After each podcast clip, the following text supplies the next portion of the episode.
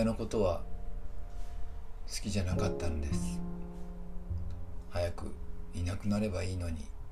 なんて正直思ったこともありました。でも最後の3週間を家に連れ戻して見とった時には憎しみが感謝に変わったんです。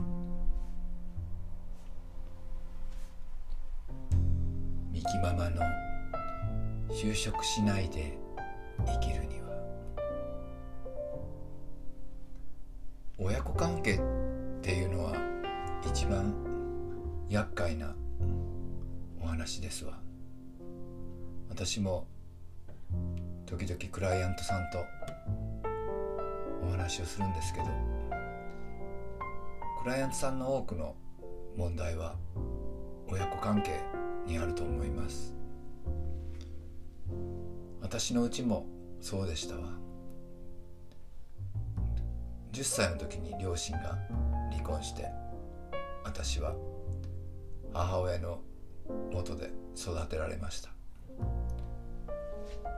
確かに母親は一生懸命頑張って私を育ててくれました。でもその反面いろんなことを強要したりいろんな無理難題を無理難題っていうか理解がお互いの理解が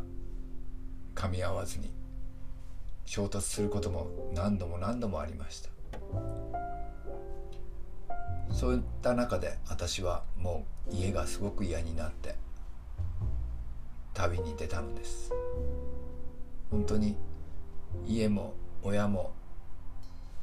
町も大嫌いでした。でもそんな中で縁というのは不思議なもので結局はずっとまあ母親とは一緒に暮らさなかったものの近くに住むことになってそして最後まで両親を見とった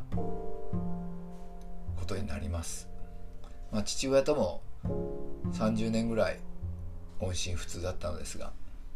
30年後に再びご縁が復活して父親の葬儀も行いました。まあ今の私にはもう両親との関係は本当クリアになって何も言うこともありませんし憎しみは全くないしどっちかっていうとどっちかっていうとっていうことじゃなくて本当に感謝と愛そのものしかありません。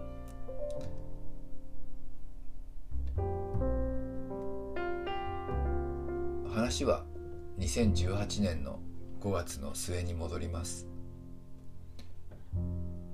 自宅で倒れた母親は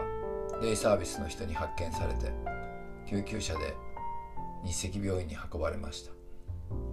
そして私たちも日赤病院に駆けつけました。ストレッチャーから運ばれてきた母親を見て看護師さんが「お母さんに何か声をかけてあげてください」と言われたのですが私はなんて声をかけていいんだろう言葉に詰まりました。お母さんって呼んだことがなかったの？ママって小さい頃はママパパで育て育てられたんですけどそれがなんかある日恥ずかしいことに思春期に気がついてそれから「なあ」とか「ちょっと」とかそういう呼び方しかできなくなりました。なんか母親の存在がすごく恥ずかしかったというのもありました。そして鬱陶しかったっていうのももちろんありました。母親は商売も上手ですごくやり手だったんですけどガミガミガミガミうるさい母親でした。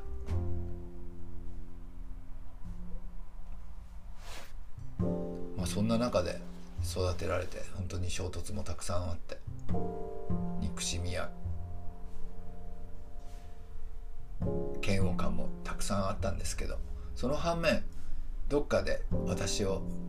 理解して分かってほしいっていう気持ちもたくさんありました。それがずっと続いてきましたがもうどうだろう40ぐらいの時には結局この人は私のことは分からないなと思ってそれからは私は母親に対して一定の距離を置いて付き合うことになったのです。そうして母親は ICU へと運ばれていきました。またこの話は続きます。それではありがとうございます。愛リスペクト感謝。バイバイ。